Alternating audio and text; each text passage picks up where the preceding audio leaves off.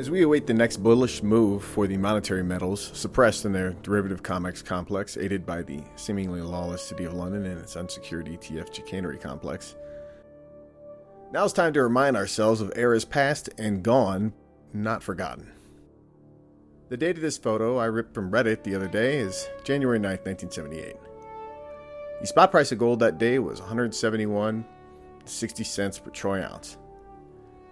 You could likely deduce that gold Krugerrands and 50 peso Mexican onza coins were perhaps the savviest gold buy that day, at whatever bullion shop this was. Spot silver was a meager 491 an ounce to begin the year 1978. Of course, we're speaking in fiat Federal Reserve note terms.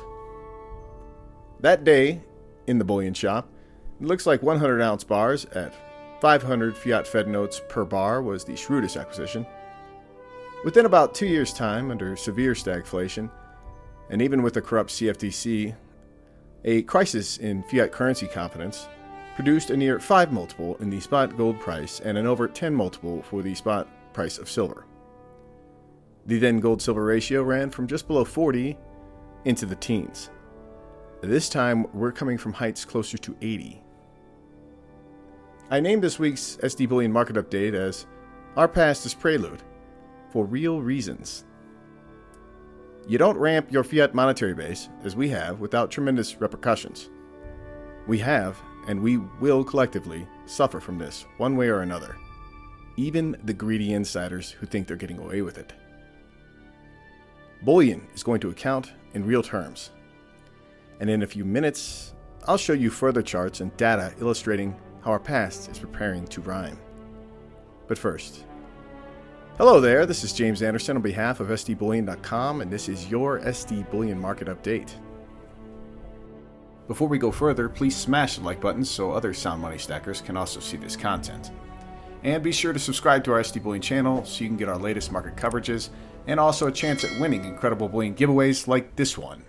You know the drill. SD Bullion is giving away a box of 500 new 2021 Silver Eagles that could have your name written all over it. But if you don't enter, it could go to someone like Silver Steve here. And while we like Silver Steve, he really doesn't like to share. So click the link below for your chance to win. Click the link below to enter your chance at winning this 2021 SD Bullion Type 2 American Silver Eagle Coin Monster Box giveaway of 500 Silver Eagle coins. Official sweepstakes rules can be found at www.sdbullion.com forward slash sweepstakes.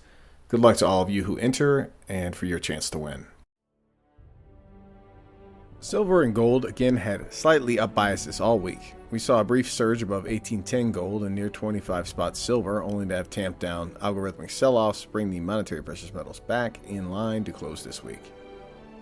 The gold silver ratio again fell, closing the week at 73. Here's another look at spot gold since the COVID crisis began in early 2020. now the same chart time frame for spot silver. The coiling is now 15 months running. When will we run and blast through 30? The longer it takes, the higher and more explosive the energy will be, in my opinion. And finally, here is how the gold silver ratio reacted since the COVID derivative spot price spike. Turning to somehow timing this upcoming manic phase for silver and gold building and likely ahead, I call on the following three charts by an over 45 year COMEX trading veteran, Michael Oliver, in his Momentum Structural Analysis newsletter. Here we are looking at 10 month rolling averages for monthly closes in silver versus gold. He does this to smooth out the noise of week to week volatility. In bullion bull markets, silver often outperforms gold, so we're looking to find the silver breakout points of the past to perhaps know how far we are from seeing it again. Here in 1980 bull market, there were two clear breakout points with a silver short face ripping mania that kicked off in late 1979 and into early 1980. Next, the bull run into early 2011 here we again see two clear breakout points as silver consolidated in the teens for some time in 2010 before tripling in short order. And finally, the run we are likely to get going not long from now. You can see the pandemic breakout as we ran to 30 an ounce, not much time from the 12 spot lows. And of course, we've been consolidating for 15 months since, as I've mentioned. You see the green circle over there on the far right?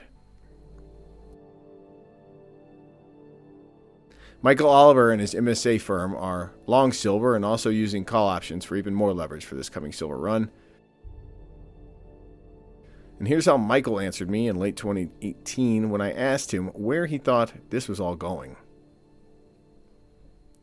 We obviously have valuation bubbles in various asset classes, and you know, even in fiat currency values. I think both you and I would argue we got record global debt levels that keep happening quarter after quarter. You know, likely is going to be some restructuring ahead. Some will be written off. Some may be inflated away. I'd like for you to describe how you believe this coming bull run for precious metals may culminate and how it may ultimately end. I have not got a price level in mind, uh, except to say I think it's going to be stronger than anything I could come up with. The, the long term charts don't give me a clue on that right now. Uh, prior bull market peaks did make some sense where they stopped and so forth, for instance, the 2011 peak. But so I can't come up with the numbers that were going to $10,000 an ounce. I can say that I think that because of what's going on in the other markets, forget gold for a minute, what's going on in the government debt markets, developed market economy debt markets, they've been the most distorted assets over the last six to 10 years of any asset I've ever seen manipulated by central banks. And fortunately, if you're a gold bull and you believe, for example, that ignore technicals because you know the markets are manipulated, well, frankly, Yes, they are manipulated. We know that. Uh, they may even be manipulated in, in secrecy in some ways as well. But that's what central banks do. They distort prices deliberately. They don't allow the market to determine what price or what yield the Italian bond should be. So the ECB comes in and buys Italian bonds until their yield goes down to some absurdly low level, even below US government bonds. And we all know that's ridiculous. Right. Japanese government bonds went to negative rates uh, we know these things are fake. We know they're manipulated overtly, legally, by coercive actions of central banks. But this time they've done it over, over such a long period of time, not just a year or so, but six, ten years.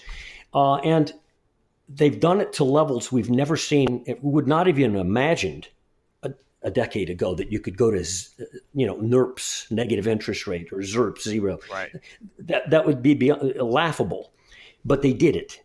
And therefore, we know that the distortion was both more, more, more absurd than it before and also more prolonged. Therefore, the consequence, the unraveling of that, the accidents that will occur because of that, is going to be far worse than it would ever have been. Therefore, gold is, is going to be powered this time by a greater unraveling than it's ever been powered before.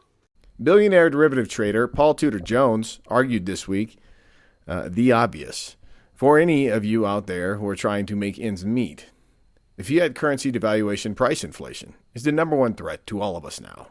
The thing that to me is the number one issue uh, facing uh, the man the street, investors, is inflation.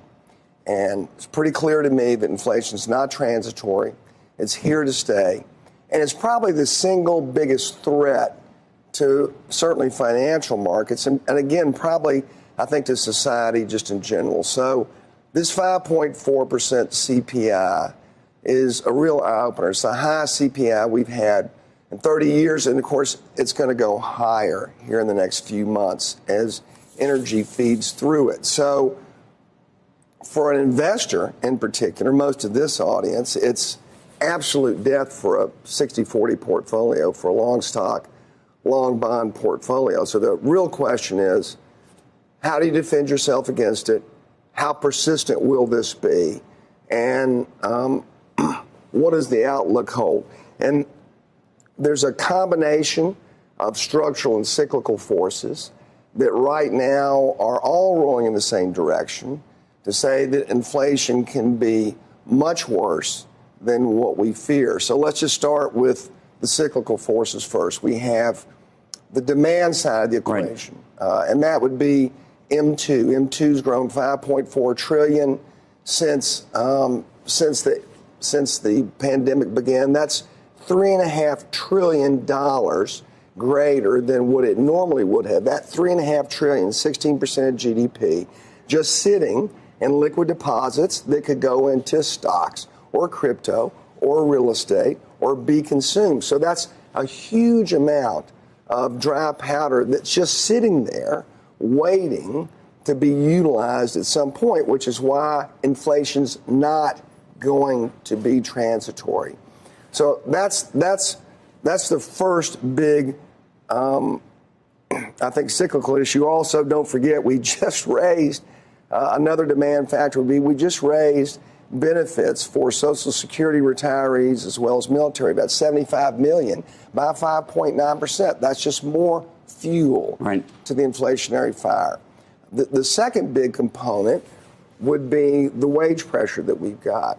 And the easiest way to see that is obviously job offers relative to unemployed. We're 10.4 million job offers, 7.7 million unemployed. It's clear that we have a structural issue in our labor force that's not going to be solved by 0% interest rates and quantitative easing.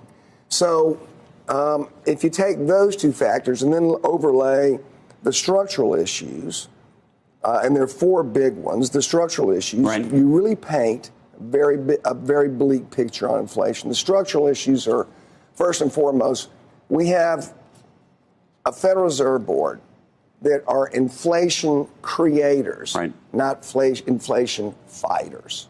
So and that is a huge, huge deal. And in real terms, we're not paying this off.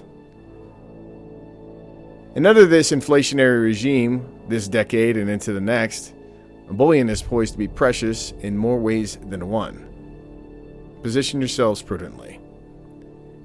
That's all for this week's SD Bullion Market Update. And as always, take great care of yourselves and those you love.